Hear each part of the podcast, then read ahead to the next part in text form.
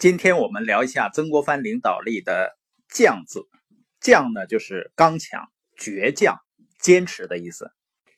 美国前总统柯立芝曾经说过啊，世界上没有一样东西可以取代坚持，才干不能，怀才不遇的人比比皆是，一事无成的天才也到处可见，教育也不能。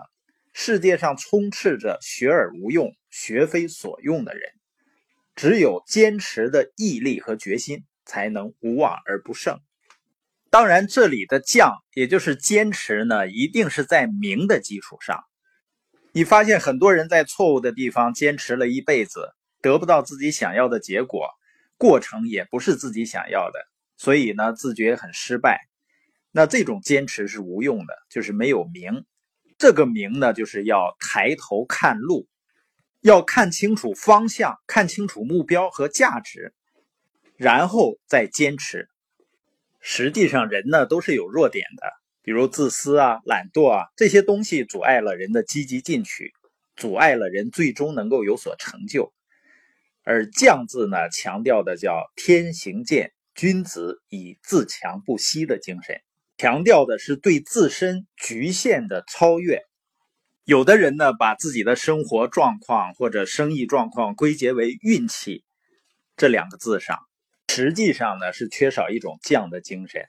人如果缺乏坚强的意志和坚持的精神呢，往往就会以环境啊、以他人为借口，随意的放弃应该达成的目标。稻盛和夫认为呢，在经营当中有这样的人。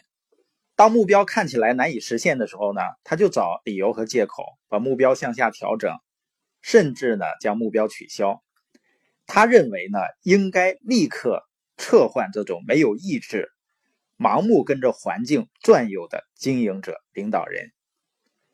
稻盛和夫说啊，领导者要问自己：作为领导人，在下级面前，你的坚强意志真的经由态度和行动表达出来了吗？还是仅仅停留在口头上。如果大家都亲眼目睹他努力工作的状态，那么一定会追随这样的领导者。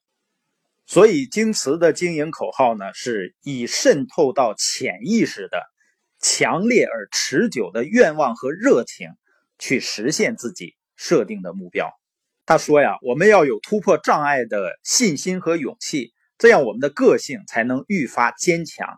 及坚韧不拔，正是这股坚持到底的毅力，才能使我们收获另外一次更大的成功。曾国藩的一生啊，是屡战屡败、屡败屡战的一生。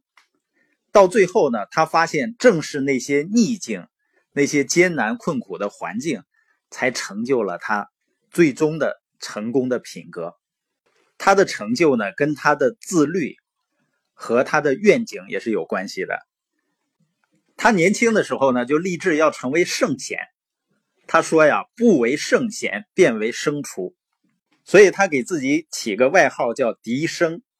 但是人真正要改变自己，还真的需要自律，因为说江山易改，秉性难移嘛。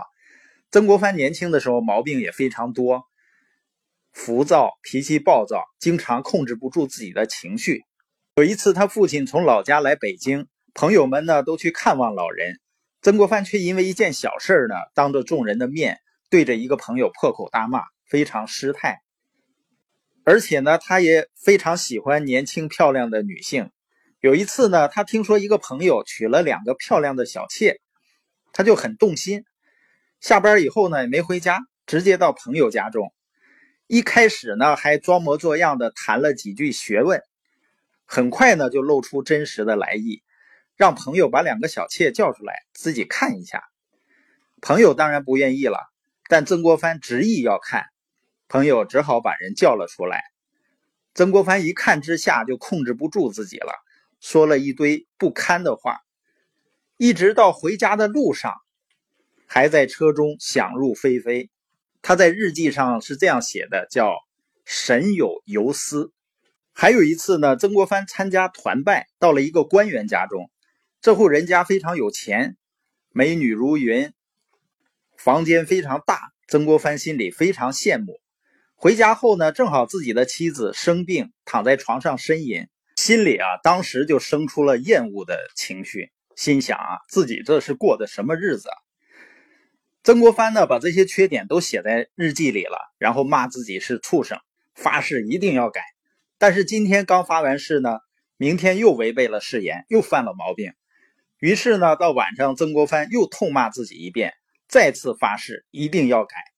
结果呢，过两天又犯了，于是只好再痛骂自己一番。你看曾国藩早年的日记啊，他就是在那里不断的煎熬，非常痛苦。但是呢，正是这种破坏自己誓言和重新立志的不断较量中呢，曾国藩一步一步的学会了战胜自己。你发现这些伟大的人呢，他们不是说生来就是完美的，他们也有很多缺点和弱点，只是呢，他们更自律。